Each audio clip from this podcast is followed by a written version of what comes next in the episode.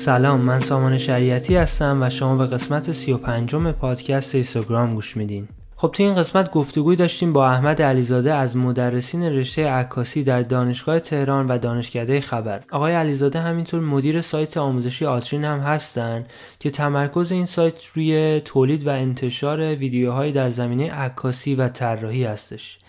با آقای علیزاده راجع به هدفشون از تأسیس این سایت صحبت کردیم و از ایشون درباره بازخورد جامعه عکاسی نسبت به فعالیت های این سایت پرسیدیم.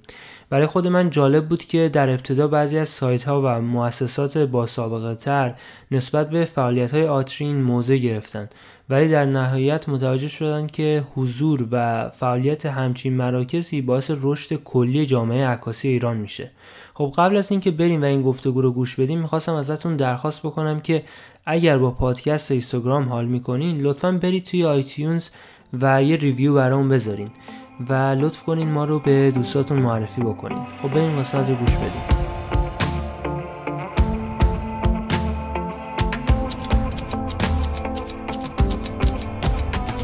اینستاگرام. پادکست خب خیلی ممنونم که این وقت رو به ما دادین که با هم دیگه راجع به فعالیتاتون توی حوزه آموزش آنلاین عکاسی صحبت بکنیم. خب لطف کنین یه معرفی کوتاه بکنین خودتون رو راجع به فعالیتاتون. می‌دونم توی حوزه دانشگاهی هم تدریس می‌کنین. خیلی خوبه که شنونده هامون راجع به اون بخش از فعالیت های شما هم بدونن. خواهش می‌کنم. من اول سلام می‌کنم به شما به شنونده های خوبتون. ممنونم که منو دعوت کردی به برنامه خوبت سامان جان.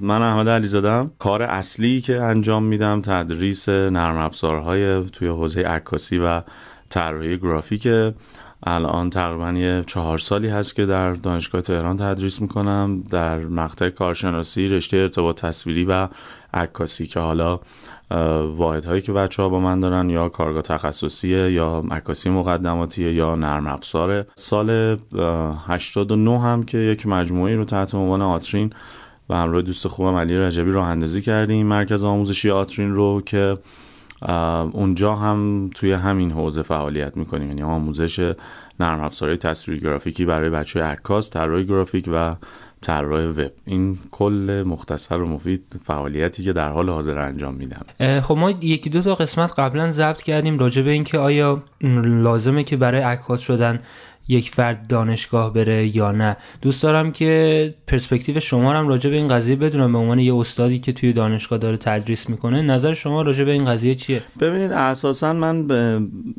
دو تا دیدگاه در مورد این موضوع دارم. اولین نظری که دارم چون من خودم به شخص عکاسا رو به دو دسته تقسیم می‌کنم. یک سری عکاسایی که به هر حال تو حوزه فاین آرت کار می‌کنن و اساسا عکاسی رو در اون هنری که در مورد هنر عکاسی صحبت می‌خوام بکنم. اینی که به اون سمت میرن نمایشگاه های مفهومی رو برگزار می‌کنن بعضی هاشون بعضی اوقات یه جورایی تو فضای conceptual کار می‌کنن یا surreal کار می‌کنن. بعضی هم حالا تو فضای fine art که بیشتر این افرادی که تو این حوزه کار می‌کنن عکاسایی هستن که در دانشگاه درس خوندن و خروجی دانشگاهان حالا یا دانشگاه هنر یا دانشگاه تهران یا دانشگاه دیگه. یه سری عکاسا هم که یه جورایی مثلا پول سازن و کاری که دارن انجام میدن بیشتر به business عکاسی فکر می‌کنن. بچه‌ای که حالا تو حوزه عکاسی فشن فعالیت می‌کنن چه ودینگ چه پورتره چه حالا عکاسی همون فشن که در کل بخوایم بگیم یا بچه‌ای که تو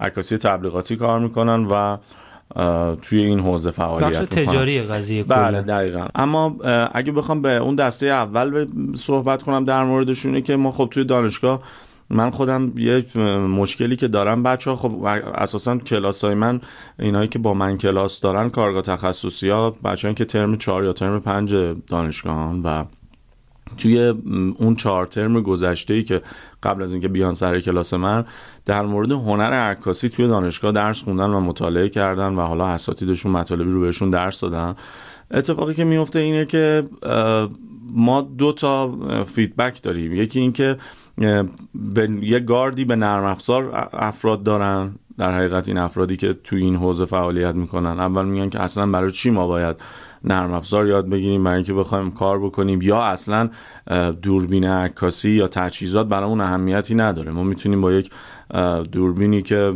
برای مثلا سی سال پیش هم هست کارمون رو انجام بدیم و به نتیجه مطلوب برسیم. که خیلی زمان می‌بره تا مباحثه کنی مناظره کنی در مورد این موضوع و اینکه بخوای به این دوستان ثابت بکنی که اساسا تکنولوژی و پیشرفت علم در جا نمی‌زنه و ثابت نمیمونه و ما اگر که نخوایم به قهقرا بریم مجبوریم که خودمون رو با تکنولوژی و علم روز پیشرفت بدیم و جلو بریم و اون دانش رو فرا بگیریم.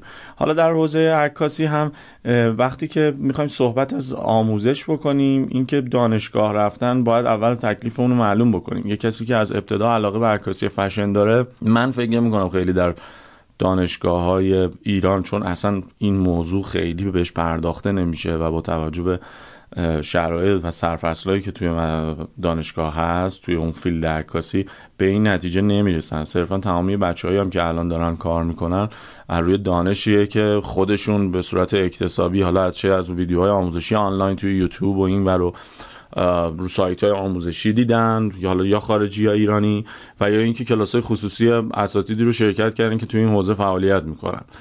این خیلی فکر می‌کنم تو دانشگاه نمی‌تونن به نتیجه برسن. ولی خب کسی که اساسا علاقه به عکاسی فاین آرت داره و این این ماجراها می‌تونه در دانشگاه بره و این درس رو فرا بگیره و به این شکل جلو بره. ما توی دانشگاه من خیلی اوقات می‌بینم دور با توجه به اینکه زمان محدوده و سرفصل ها هم محدوده خیلی اوقات من بحثایی که توی گروه آموزشی می‌کنم راجب سرفصل هست. مثلا سرفصلی داریم که سال 64 68 نوشته شده و تو دانشگاه کماکان داره اون تدریس میشه و خیلی کم پیدا میشن اساتیدی که مثلا مبارزه کنن با این موضوع بگن که خب حالا این اون زمان بوده بیایم بهش یه چیزا اضافه بکنیم برای اینکه برای بچه ها مفید باشه و اینکه بچه ها رو بتونیم با علم روز جلو ببریم و این خب خیلی بحثش یه مقدار هم مفصله هم, هم این که من احساس می‌کنم که آموزش آنلاین در حوزه تجاریه. یعنی اون فضایی که می‌خوان بریم به سمت عکاسی ودینگ عکاسی فشن عکاسی تبلیغاتی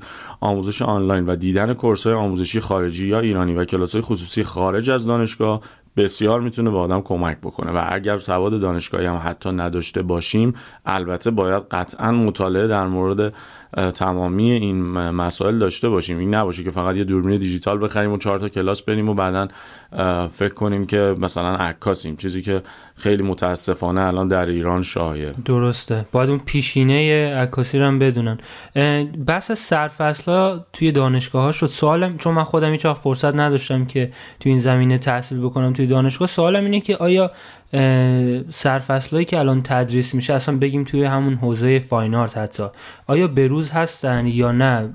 اکثر استادا همونجوری که خودتون گفتین هنوز چیزای قدیمی تر رو دارن تدریس می‌کنن. آیا استادا سعی می‌کنن که چیزای جدیدتر هم یاد بدن به بچه ها یا نه؟ ببین ما به اتفاق یه جوریه که تو فضای دانشگاهی حالا من صرفا فقط در مورد دانشگاه تهران صحبت می‌کنم. خب اساتید برجسته رو واقعا در این حوزه داریم در اونجا. به به غیر از خود من تعریف از خودم نباشم چون تو اونجا منظورم دوستانیه که ماشاءالله به حال موی سفید کردن در این حوزه.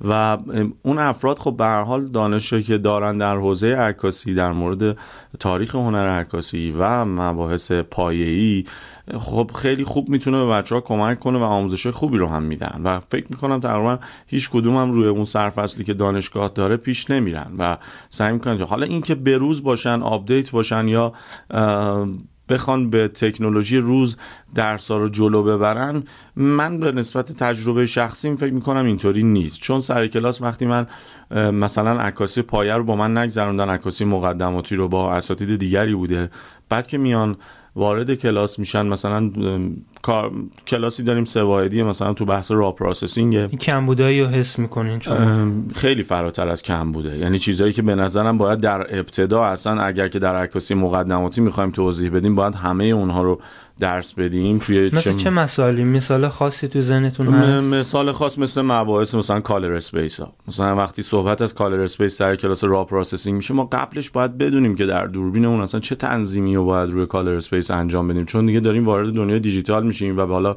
داریم با دوربینای عکاسی کار می‌کنیم که همشون به روزن و هر سال هم جدیدترش میاد. اینکه ما وقتی یه color space ساده رو نخوایم بدونیم که روی دوربینمون چه تنظیم می‌کنیم یا ساده تر از اون حتی تفاوت raw JPEG رو نخوایم بدونیم و شروع کنیم به کار کردن و بعد از اینکه مثلا یک سال یک سال و نیم گذشته از اون عکاسی مقدماتی و می‌خوایم تو ترم پنج بیایم مثلا بشینیم سر کلاس raw processing بعد صحبت که بکنیم بگیم که چرا نباید مثلا JPEG بگیریم یا raw بگیریم؟ یا وقتی سر کلاس مثلا من می‌پرسم به نظرتون تفاوت raw و JPEG چیه؟ یا جلسه اول بگم کی می‌تونه اینو به ما توضیح بده؟ بچه ها بگن که raw دستمون رو بازتر می‌ذاره در ویرایش. این نمی‌تونه یک تعریف درست و صحیح باشه از تفاوت raw و JPEG.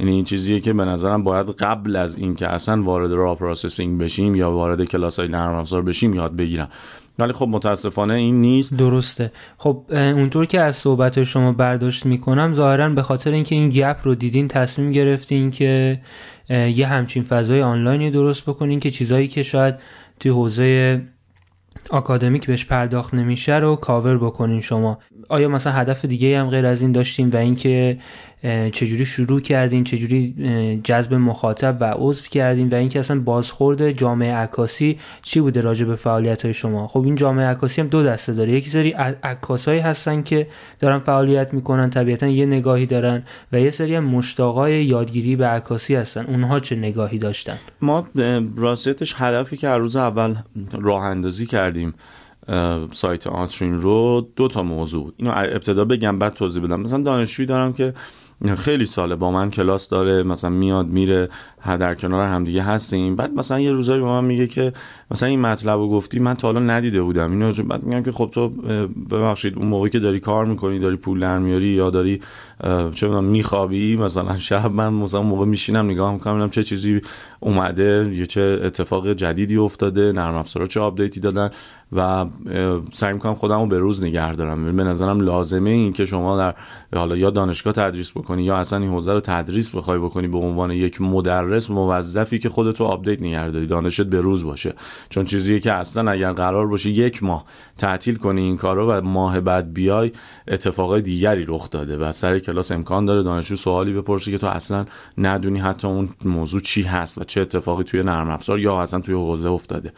من ما اول ابتدا هدفمون این بود که افراد رو به روز نگه داریم با update کردن دانششون و اینکه خودمون ادعا داشتیم که داریم به روز میشیم و همون رو انتقال بدیم. مسئله که وجود داشت یک هدف این بود هدف دیگه آموزش صحیح و درست بود. اتفاقی که توی سایت آترین میفته اینه که من می‌تونم این رو حالا به حال ویدیوهاش مشخصا روی سایت هست. اینه که ما یک حساسیت خیلی خاصی در مورد استانداردهای آموزشیمون داریم روی سایت آترین که آموزشش صحیح و درست رو به دانشجوها بدیم. اینکه از تلفظ واجه هایی که توی نرم افزار یا هر چیزی وجود داره توی این فضا درست باشه بگیرید تا انتقال درست مطلب و data ی درست و مناسب دادن. اینکه من یه موقعی با شخصی صحبت می‌کنم به من میگه که مثلا فیلترهای blur رو زمانی ما استفاده می‌کنیم که داریم عکاسی از بلور ایجاد می‌کنیم. این یعنی اینکه یک آموزش بسیار فاجعه این فرد دیده. یعنی اینکه این اتفاق خیلی اتفاق بدیه و ما باید اینو جلوشو بگیریم. و من اینی که حالا اینو شخصی به من نگفته. اینو در یک workshop ی شرکت کرده بودم. اون دوستی که تدریس می‌کرد اونجا می‌گفت که از فیلترهای Gaussian blur وقتی که داریم استفاده می‌کنیم ما رو زمان بعد خب من اول که می‌گفتم چرا Gaussian blur؟ این چه accent و تلفظیه که ما باید به دانشجو اینو یاد بدیم ابتدا. بعدم اینکه زمانی که عکاسی بلور ایجاد می‌کنید اینه ازش استفاده. این خیلی حالا اینو گفتین. آره من یک ما هم یک کورس خیلی حالا کیفیتش در حد کارهایی که شما می‌کنین نیست ولی ما یه کورسی درست کردیم راجع به آموزش مبانی عکاسی. بعد یه بنده خدای اومده بود به تلفظای من گیر می‌داد. مثلا می‌گفت چرا فلان کلمه رو اینجوری تلفظ می‌کنی؟ حالا بیا به این توضیح بده که عزیزم این تلفظ درسته اون چیزی که شما باش آشنایی اشتباهه, اشتباهه. خیلی زیاده. من حتی در مورد هیو هم و در شنیدم که مثلا ساتوریشن میگن و اتفاق خیلی اتفاق بعدی. ایرانیزه می‌کنن این کل این یه بخش ماجرا بود و اینکه حالا میگم آموزش درست و صحیح دادن. ما روز اولی که خب سایت رو راه اندازی کردیم می‌تونم بگم که تقریبا 50 درصد ویدیوهایی که روی سایت آترین خب می‌دونیم نوع فعالیتی که روی آترین یک عضویت 6 ماه و یک ساله داره که افراد می‌تونن 6 ماه یا یک سال عضو سایت بشن و از آموزش هایی که تو این 6 ماه یا یک سال روی سایت قرار می‌گیره استفاده کنن. به علاوه دسترسی به آرشیو مثلا 6 7 سال گذشته ما هم دارن. 8 سال گذشته ما هم دارن که دانلود بکنن. که بیش از تقریبا 1300 part ویدیو آموزشی ما ضبط کردیم روی سایت الان هست که توی مباحث مختلف تکنیک های حرفه‌ای فوتوشاپ مباحث مقدماتی Photoshop tips and tricks یا Lightroom و Illustrator. همه اوریجینال یا دوبله شده ایناست؟ نه نه نه همه رو خودمون تولید کردیم. یعنی اصلا هیچ محتوای دوبله شده اینهای روی سایت نداریم. همش تولید خودمونه و مدرسین مختلف تدریس کردن منتها با اون استانداردهایی که مد نظر ماست. بارها شده که ما دوستانی رو خب دعوت به کار کردیم اومدن ویدیویی رو ضبط کردن. برای اون اوایل مثلا شده یک ویدیو رو شاید تا ده بار هم رکورد کردن. یعنی ما حساسیت هایی رو داشتیم که اینجا رو باید اینطوری می‌گفتی یا مثلا اینجا رو باید با این به ادبیات می‌گفتی. به حال مباحثی به این شکل باعث شد که سایت آترین کلا شکل بگیره. تا الان هم تقریبا ما 4600 تا دانشجو روی این سایت داریم که دارن از ویدیوهای آموزشیمون استفاده می‌کنن و روی سایت هست. یک بخش جدیدی به سایت تقریبا یک سالی هست اضافه کردیم به نام کارگاه آموزشیمون که کارگاه آنلاینه. ما مباحثی مثل نورپردازی هایی که به حال افراد باید برن سر کلاس افراد مختلف. حالا محمد حسین شبانی الان تدریس کرده عکاسی پورتره رو استفاده از تکنور و همینطور ریتاچ پورتره که حالا کورس های دیگه ای هم داره که به زودی روی سایت قرار می‌گیره. دو تا مسئله رو آموزش آنلاین همیشه برای ما برمقام میاره. یکی اینه که دسترسی به اساتیدی داریم. که شاید حضوری و physical نتونیم اونا رو در کشور خودمون بریم. مثل علی رجبی که الان در امریکاست یا مرتضی صفاتاش که در امریکاست ولی course آموزشی رو سایت داره.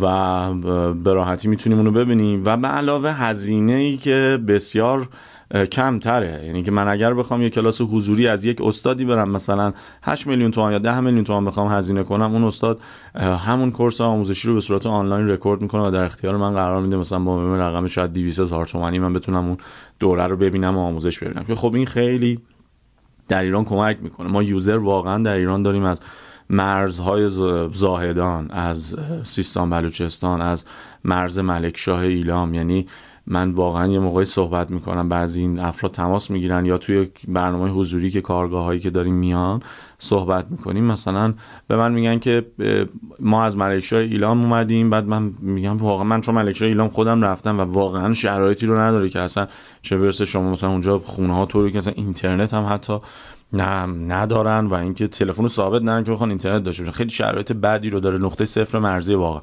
و این دوستمون به من گفت که من من, من میام هفته ای ایلام آخر هفته ها ویدیوهایی که روی سایت قرار گرفته تو کافینه تو ایلام دانلود می‌کنم.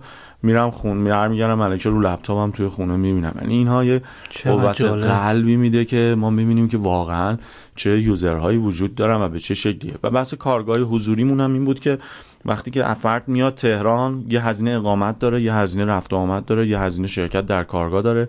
خب اینو بیایم تبدیل به یه کارگاه آنلاین کنیم که بعدا هم دیگه درخواست ویدیوشو از ما نکنن چون مطالب فراموش میشه. مزیتی که آموزش آنلاین داره که من هر موقع مطلب یادم رفت می‌تونم برگردم دقیقا یک ریویو بکنم و یا نوت بردارم ببینم چه اتفاقی رخ داده.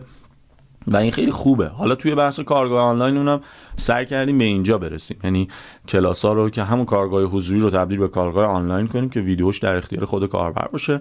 و امید هم داشتیم به این که کپی رایت رو رعایت کنن و در اختیار دوستانشون قرار ندن که تا الان هم خدا رو این اتفاق نیفتاده و به این شکل جلو رفته. آره خیلی هم خوب بود. مزیت های آموزش آنلاین رو توضیح دادین نسبت به workshop های حضوری. خب برخورد جامعه عکاسی که عادت داره به workshop های حضوری چی بوده راجع به این قضیه؟ آیا فکر کردن که نه کار خوبیه یا گفتن که نه مثلا به business ما ضربه می‌زنه؟ چجوری بوده؟ آیا feedback ی داشتین راجع به این قضیه؟ خب ما آترین رو اول با یه کارگاه حضوری شروع کردیم. کارگاه اصلاح رنگ و نور در سال 89 که بهمن ماه 89 بود. اولین کارگاه حضوری بود که برگزار کردیم. من هم موقع یادمه که با یک سری دوستان که سایت های عکاسی داشتن و اینها تماس گرفتم که تهاتر و همکاری داشته باشیم.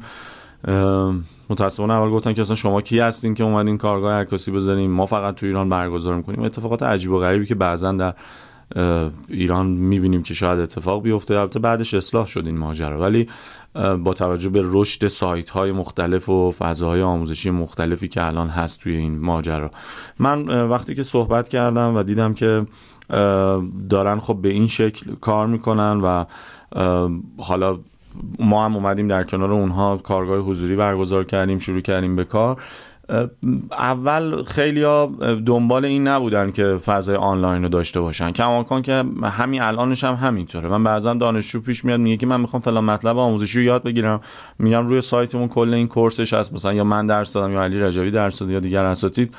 طرف میگه من اصلا کلاس حضوری باید بیام من آنلاین نمی‌تونم. ولی خب تعدادشون خیلی کمه این افرادی که اینطوری میگن که ما توی کلاس حضوری نتیجه می‌گیریم. ما وقتی که میایم اون حرم یادگیری رو بررسی می‌کنیم حرم یادگیری که به صورت استاندارد در دنیا وجود داره زمانی که یک مطلبی رو سر کلاس می‌بینیم یا در موردش میشنویم. اگر که فقط بشنویم شاید طبق اون هرم یادگیری مثلا ده درصد مطلب توی یا ذهنمون بمونه.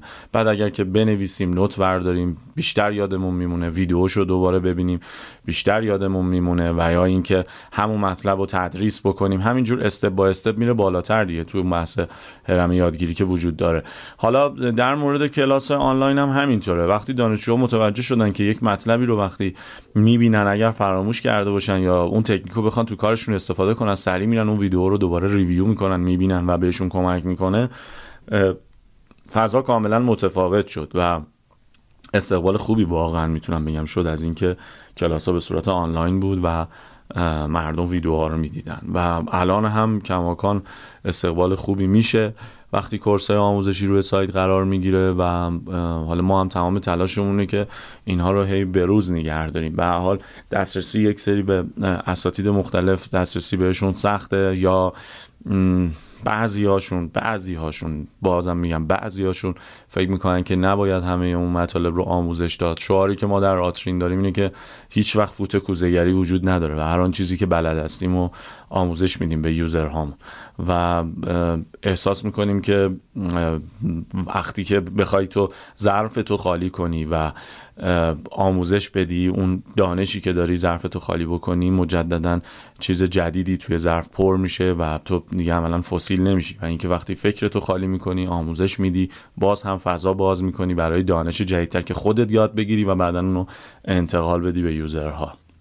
این تفکری که من خودم دارم. دقیقا. سال بعدی که دارم این هستش که اساتیدی که میان درس میدن روی سایتتون حالا غیر از خودتون و آقای رجبی که برای فعالیت خودتون هستش اونها چه انگیزه ای براشون ایجاد می‌کنین که بیان روی سایت شما این کار رو انجام بدن و نرن جدا مثلا کلاس حضوری نذارن یا روی سایت خودشون مثلا این همچین کاری رو انجام ندن؟ چون به حال یه کسی مثل محمد حسینی شبانی خب فالوورای خوبی هم داره. می‌دونین چی میگم؟ یعنی می‌تونه مثلا بگی که نه اصلا من چرا بیام با شما کار کنم؟ خودم میرم جدا این کار انجام میدم. شما چه چیزایی بهشون پیشنهاد میدین که اینها رو جذب می‌کنین؟ مثلا چه درصدی به اونها داده میشه از درآمد این قضیه؟ دو تا موضوع وجود داره. من می‌خوام استبایسته بینو بگم. یک مسئله ای که برمیگرده به فرهنگ ما ایرانی ها متاسفانه اینه که ما اساسا عادت به تیم ورک نداریم. چیزی که خب در همه در هم تقریبا میشه گفت در هر کاری میشه تجربه کرد و اینو دید و افراد کاملا سعی می‌کنن به صورت شخصی این کار رو انجام بدن. ما وقتی نگاه می‌کنیم به جامعه آمریکا و فضای آموزشی که در امریکا وجود داره مثلا فردی مثل آقای اسکات کلبی وقتی میاد یک سایتی رو باز می‌کنه حالا قبلا فتوشاپ یوزر بود الان کلبی وانه و مثلا سایتی مثل کلبی وان رو داره و مدرسین خیلی زیادی روی این سایت دارن تدریس می‌کنن. مدرسین فوق العاده و خارق العاده ای که دانششون بالاست. مثل آقای جو مگنالی مثل خیلی اساتید دیگه ای که وجود دارن. وقتی ما اینو نگاه می‌کنیم اون فرد با سایت کلبی کار می‌کنه با سایت لیندا کار می‌کنه خودش سایت آموزشی به صورت شخصی داره. این دیدگاه وجود نداره که من اگه برم برای اون درس بدم اون پیشرفت می‌کنه من در جا می‌زنم یا مثلا این اتفاق میفته ما چیزی که در ایران خب وجود داره اینه که خیلی اوقات پیش اومده برای خود من به شخصه. وقتی با افراد صحبت کردیم طرف شاید همون اول حالا به خاطر رو درواسی که داشتیم گفت که آ چقدر خوب؟ بله با هم همکاری می‌کنیم اینها. بعد بعد یه ماه ما دیدیم مثلا خیلی غیر ای مثلا توی یوتیوب رفته یه صفحه زده یا مثلا اومده توی فیسبوک. حالا یوتیوب هم نه توی فیسبوک یه صفحه باز می‌کنه بعد مثلا میگه پول واریز کنید تا accept کنم account تون رو ویدیوهای صفحه فیسبوک منو بتونین ببینین. من اینو هیچ وقت نتونستم درک کنم که چرا ما نمیایم مثلا با هم در کنار هم پیشرفت بکنیم. اگر که ما در فضای آترین یه community داریم که مثلا 4000 تا عضو رسمی داریم 4600 تا عضو رسمی داریم و حالا بیش از ده هزار تا یوزری که میان حالا ما رو می‌بینن در چه اینستاگرام چه کارگاه هامون یا مثلا بچه ها به همدیگه معرفی می‌کنن. خب بیام برم تو این فضا آموزش بدم.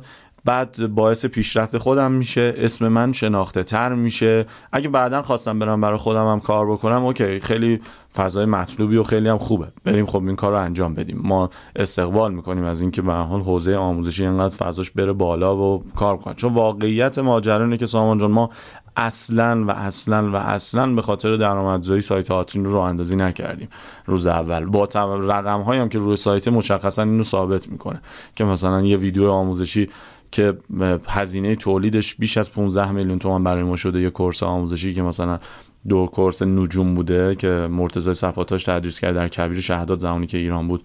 ما آموزش رو ضبط کردیم. مثلا با رقم 49 هزار تومان روی سایته یعنی شما اصلا رقمه واقعا رقمی نیست که بتونه مثلا ما بگیم که با فروش چقدری فقط هزینه خودش رو جبران کنه.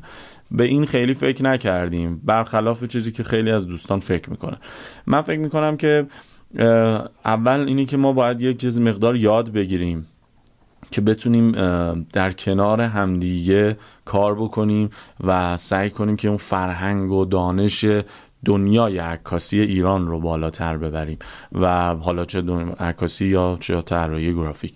وقتی اینطوری فکر بکنیم که شخصی صرفا به موضوع نگاه نکنیم میشه نتایج مثبتی گرفت. کما اینکه من خودم به شخصه میگم با احسان رفتی دوست خوبم در ورکشاپ های دوربین داده در جشنواره‌هاش رفتم درس دادم روی وبسایت های دیگه تدریس کردم با انجمن عکاسان همکاری کردم در ده روز با عکاسان و همینطور دوستای دیگه خوبم.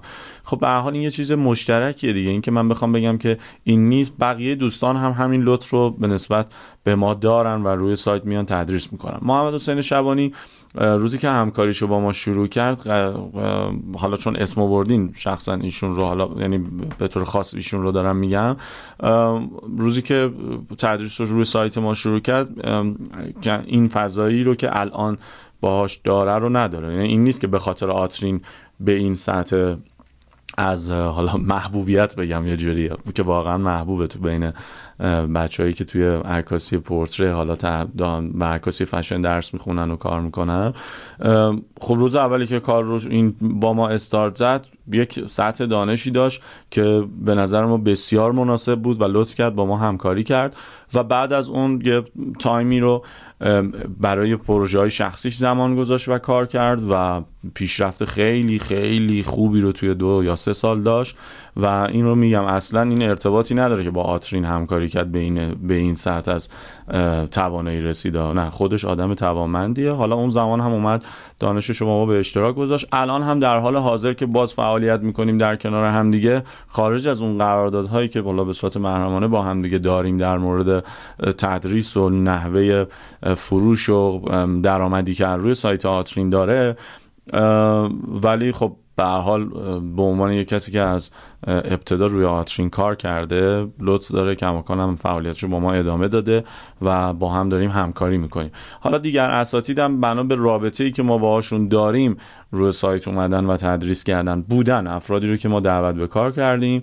همون ابتدا گفتن که خیلی خوبه حتما ما هم همکاری می‌کنیم. بعد ما دیدیم خودشون یا کورس آموزشی تولید کردن. مسیر جدای خودشون دقیقا و یا اینکه من اینو خیلی متوجه نمیشم. یعنی من احساس می‌کنم که اگه قراره حتی این کار رو بکنیم میشه خیلی واضح و راحت و آنست صحبت کرد و گفت که من اصلا نمی‌خوام این کار رو بکنم. یعنی اینکه به این دلیل به این دلیل آره. نمی‌خوام اصلا این یا من توجیهی برای این موضوع دارم و میگم که نه اینطوری نیست. مثلا من یوزرهایی رو دارم که مشتاق اینن که آموزش های تو رو ببینن و با تو کار بکنن و به این شکله. یا شاید هم اون افراد فکر کنن که اگر کورس آموزشی تولید کنن با رقم مثلا چه می‌دونم 200 هزار تومان 250 هزار تومان ضرر مالی می‌بینن و کسی نمیاد مثلا اون کورسی که 8 میلیون تومان رو ببینه در صورتی که اشتباهه. یعنی اون یوزری که 8 میلیون تومان برای اون آموزش ها پرداخت می‌کنه تعداد خیلی محدودتری یعنی مثلا من در سال شاید بگم 100 نفر دانشجو خواهم داشت که 8 میلیون تومان به من پرداخت می‌کنن که خیلی خوشبینانه است این. ولی روی سایتی که میام مثلا کورس 250 هزار تومانی می‌ذارم اون وقت مخاطبم 4600 تا عضو رسمی که حالا 2000 تاش مثلا مخاطب منن. اینو باید در نظر بگیریم. ولی خب حالا این 4600 تایی که میفرمایین اینجوری که تا الان اینقدر عضو بودن یا نه؟ 4600 نفر همین الان مثلا عضو نه تا الان عضو بودن. تا الان عضو بودن و خب چون سایت مثلا یه مثلا 6 ماهه طرف عضویت می‌گیره 6 ماهش تموم میشه بعد 5 ماه بعد دوباره میاد عضویتش رو تمدید می‌کنه. یعنی این خیلی قابل محاسبه میشه گفت یه جورایی نیست. یا مثلا ما یه یه promotion ی داریم تو اون promotion دوباره یه حجمی از اون دوستان برمیگردن دوباره ادامه میدن.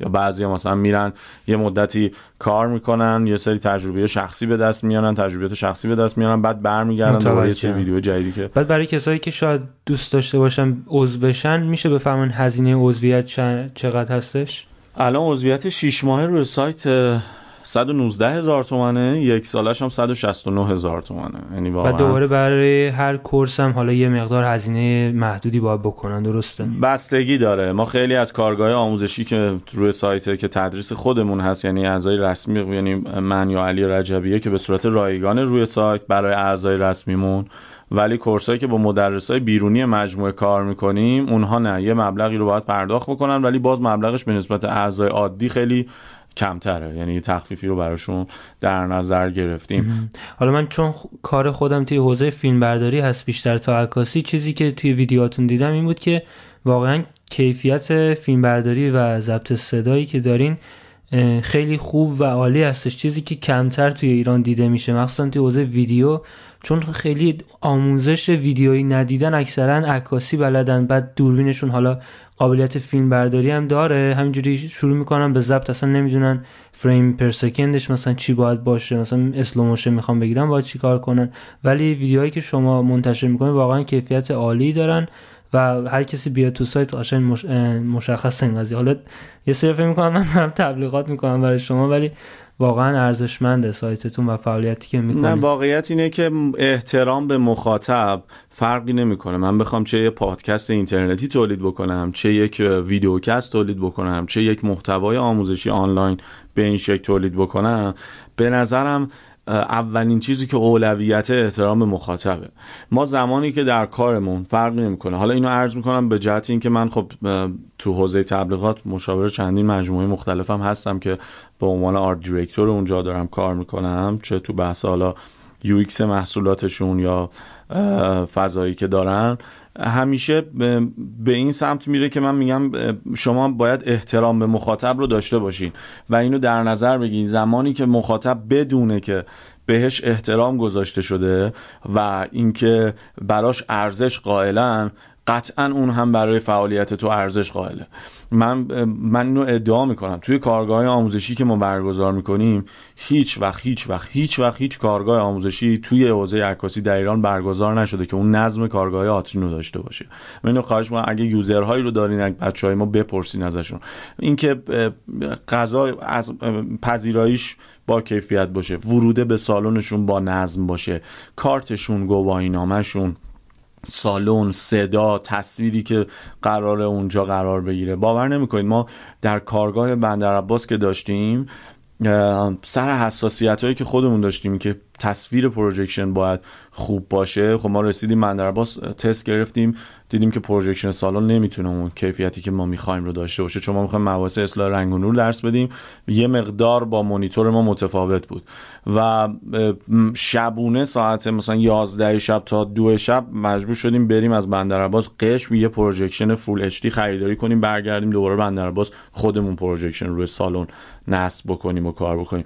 این اتفاقه به نظرم اگر که برای user احترام قائل باشیم و بگیم که تو باید با این شرایط آموزش ببینی تو باید این data به دستت برسه با این کیفیت طبیعتا هم سطح سلیقه کاربرها رو بالا می‌بره. که سطح سلیقه کاربر وقتی بالا بره همین انتظار رو از دیگر مجموعه های آموزشی که تو ایران هم فعالیت می‌کنن طلب می‌کنن و باعث میشه که باز میگم اون سطح آموزش و فرهنگ دقیقا همه رشد بکنن. و حالا این خب به نظرم خیلی اتفاق خوبیه. ما در ارتباط با عکاسی که به حال چیزی که واقعا یه مقدار ضعف توی مجموعه توی ایران وجود داره که ارتباط بچه ها با عکاس های بین المللیه یا با مجموعه های بین المللیه مجموعه های کلبی که توی امریکا هست کلبی وان و آقای اسکات کلبی که خیلی کتاب های توی حوزه عکاسی و نرم افزار بسیار دارن. ایشون تقریبا نزدیک 46 جلد کتاب نوشتن در این موضوع در این حوزه و با این افراد خب ارتباطات خوبی گرفتیم برای آموزش بچه ها روی سایتمون حتی ببینین یک کلاس که raw processing رو به صورت رایگان آقای کلبی برای بچه های آترین تدریس کردن. به زبان انگلیسی که ما روی سایت قرار دادیم و هستش رو قسمت کارگاه های آنلاینمون. و همینطور برگزاری برنامه photowalk آقای کلبی توی ایران ابتدا اول توی ایران برگزار شد که الان خب دوستان خوب من پارسا باقی در اصفهان پیگیر این موضوع هست و هر سال داره برگزار میشه. در فکر می‌کنم تقریبا سی تا شهرمون پارسال برگزار شده اگر اشتباه نکنم. و خیلی عکاسا توی در سال یک روز که روز فوتوواک آقای کلبیه همه دور هم جمع میشن و میان عکاسی می‌کنن عکساشون رو توی اون مسابقات آقای کلبی شرکت میدن روی سایت آپلود می‌کنن. نتیجه خوبی هم داره. تا الان هم پارسال هم توی ایران یه نفر اول داشتیم. سالهای قبل هم باز داشتیم. از ایران هم جز سه نفر برتر هم جز نفرات اول. حالا یه سوال داشتم راجع به این که چجوری مخاطب جذب می‌کنی؟ آیا بیشتر حالت سینه به سینه است این معرفی یا راه خاصی برای پیدا کردن عضوهای جدید دارین؟ و اینکه هدف بلند مدتتون برای آترین چی هستش. حالا یه مقدار بهش اشاره کردین. دوست دارین که گفتین دوست دارین به سمت کارگاه ها بریم ولی اگر چیز خاص دیگه هم هست خوشحال میشیم بشنویم. میشه گفت یه جورایی خارج از اینکه حالا یه بخش اعظمش تو همین تبلیغات دهان به دهانه. که دوستان آموزش دیدن به دوستای خودشون معرفی می‌کنن و اینها. یه بخش گسترده هم فعالیتی که ما توی اینستاگرام داریم. یعنی هم موقعی که حالا اینستاگرام آتری رو اندازی کردیم و به این شکل جلو رفتیم و این که علی رجبی مهاجرت کرد به امریکا.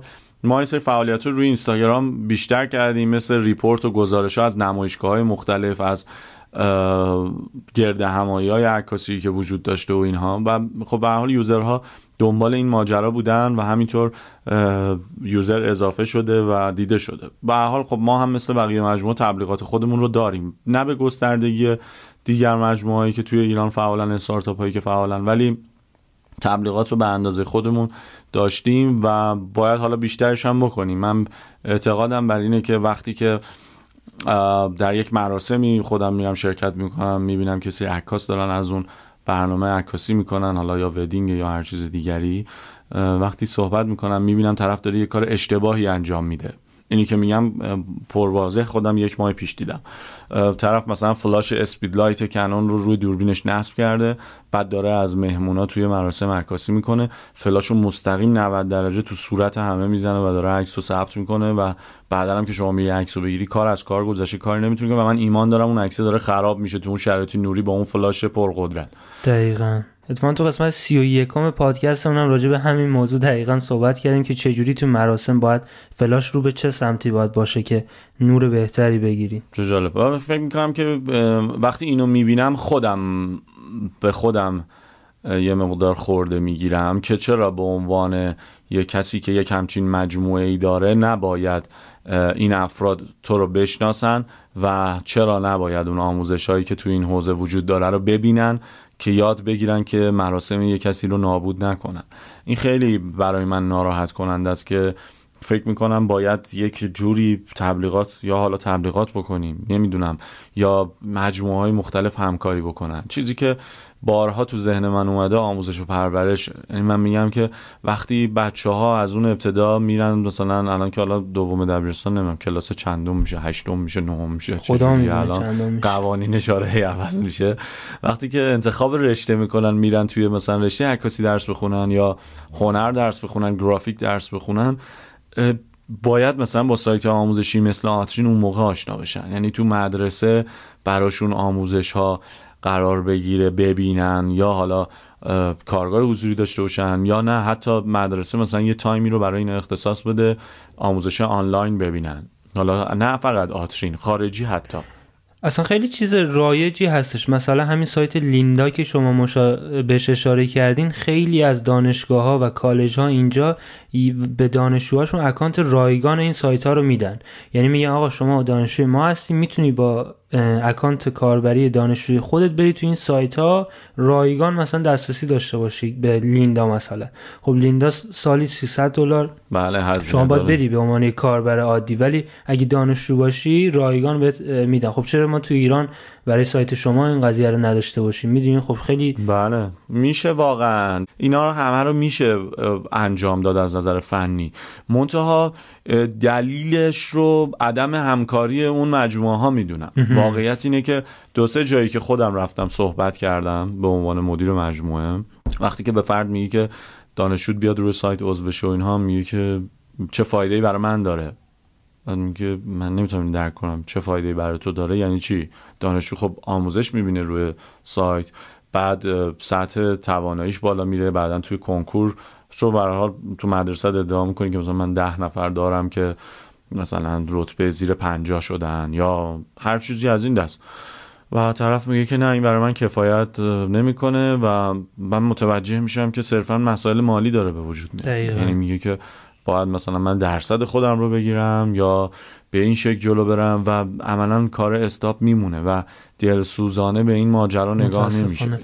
اگر بخوایم برگردیم به عقب و یه نصیحت بکنین خودتون رو وقتی که شروع کردین چه صحبتی دارین راجع به این قضیه؟ آیا چیزی هست که بخواین اصلاحش بکنین تو این مسیری که رفتین؟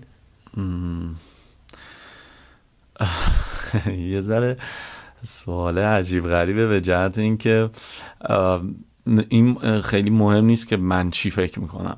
به نظر مهم اینه که ما باید به کجا برسیم و اینکه کشور در چه شرایطی قرار بگیره دانش بچه ها به چه شرایطی قرار بگیره. اینکه من اگر الان فکر بکنم بگم که من هشت سال واقعا جونم رو گذاشتم روی سایت آترین و کار کردم. اگر این هشت سال رو مثلا در جای دیگری زمان میذاشتم کار می‌کردم خیلی مثلا چه پول بیشتری در می آوردم یا شرایط زندگی مطلوب تری رو داشتم شاید بعضی اوقات با خودم به این فکر بکنم و بگم که مثلا بعضی اوقات واقعا دل سرد میشم. به اینکه مثلا می‌بینم یه فردی آموزش صحیح نمیده و آموزش اشتباه داره میده مثل همین بلوریجات که مثلا مثال زدم. و متاسفانه دانشجوها قدرت نمی‌دونم تحلیل یا تفکر یا تفکیک شاید نداشته باشن. بخوان ببینن که اون داره اشتباه درس میده یا داره یه کار اینطوری می‌کنه چرا بهش تذکر نمیدن؟ یه مقدار بعضی اوقات واقعیت ماجرا که دل سرد میشم یعنی فکر می‌کنم که می‌شد کارهای بهتری هم کرد و فعالیت های دیگه رو داشت.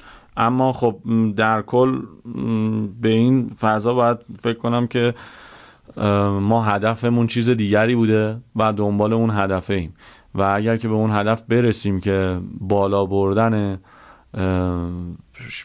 سطح دانش افراد باعث میشه که شخصیت اجتماعیشون بالاتر بره باعث تعالی شخصیت خودشون بشه و هر چیزی از این دست به نظرم اونجا شاید یک روزی بتونم بشینم بگم که اگر این دستاوردها الان اتفاق افتاده یک دهم درصدش باعثش ما بودیم و به این نتیجه رسیدیم و این کارو کردیم.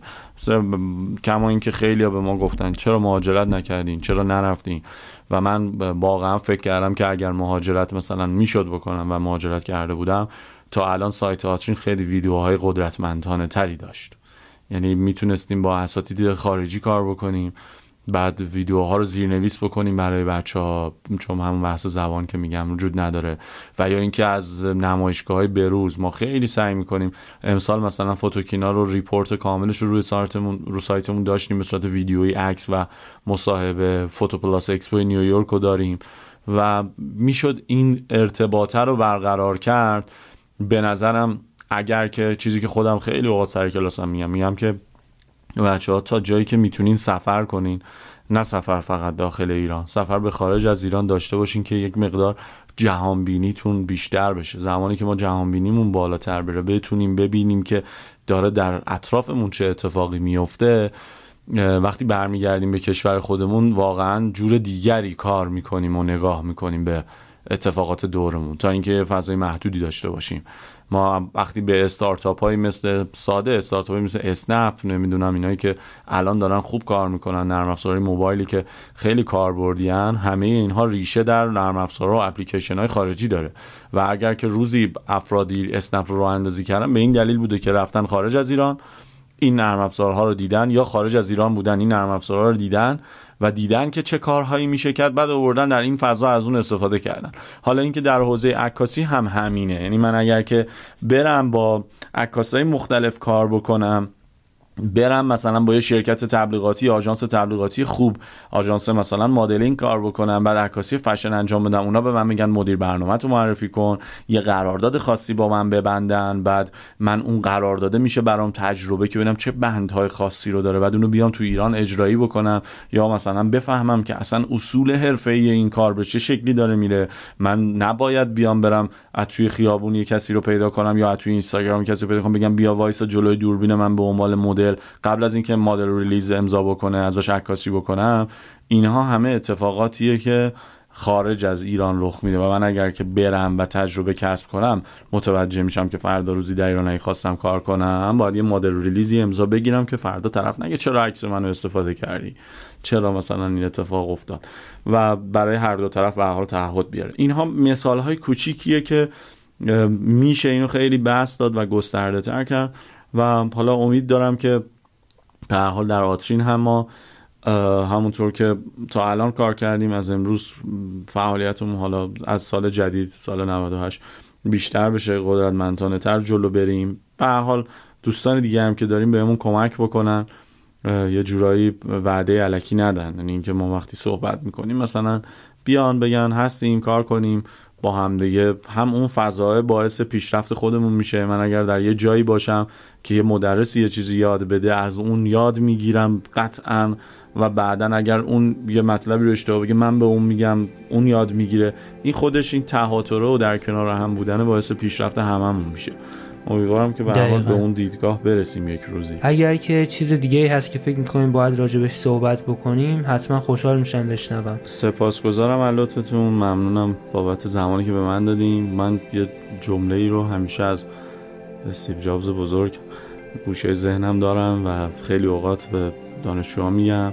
الانم باز اینو تکرار می‌کنم. این جمله ای که اجازه ندید هیاهوی دیگران ندای درونیتون رو ساکت بکنه باعث پیشرفت توی زندگی میشه. اینکه من اگر که بخوام فردا روز یه پروژه ای رو لانچ بکنم از نمایشگاه عکس بگیرید تا هر آن چیز دیگری نوشتن کتاب باشه یا هر چیزی اجازه ندین. هیاهوی دیگران این که بهتون بگن نه تو که تابلوت فروش نمیره تو که کتابت فروش نمیره تو برای چی می‌خوای اصلا این کار کنی؟ برو ببین چقدر را شکست خوردن. این نذارید. اون ندای درونیتون رو ساکت بکنه و اون کاری که باید رو انجام بدین. یه حرفی که همیشه من خیلی اوقات میشنوم طرف میگه که فلانی اومده یه نمایشگاه عکس برگزار کرد اینطوری که کاری نداره. منم می‌تونستم این کارو بکنم. خب دوست خوبم اگر تو می‌تونستی این کار بکنی انجام می‌دادی. پس برو انجامش بده. نشین و فقط بگو که اینا کاری نکردن و ما هم اونا اینو ما هم می‌تونستیم انجام بدیم. این خیلی مهمه که ما به اونجا برسیم که کارها رو انجام بدیم. اون چیزی که در ذهنمونه و اون چیزی که دلمون میگه و دلمون می‌خواد رو انجام بدیم و با انجام دادن اون کار خوشحال باشیم. اگر که هر کاری رو از جان دل انجام بدیم و خوشحال باشیم قطعا به نتیجه مطلوب می‌رسیم و اون انرژی به بقیه افراد و مخاطبینمون هم می‌رسه.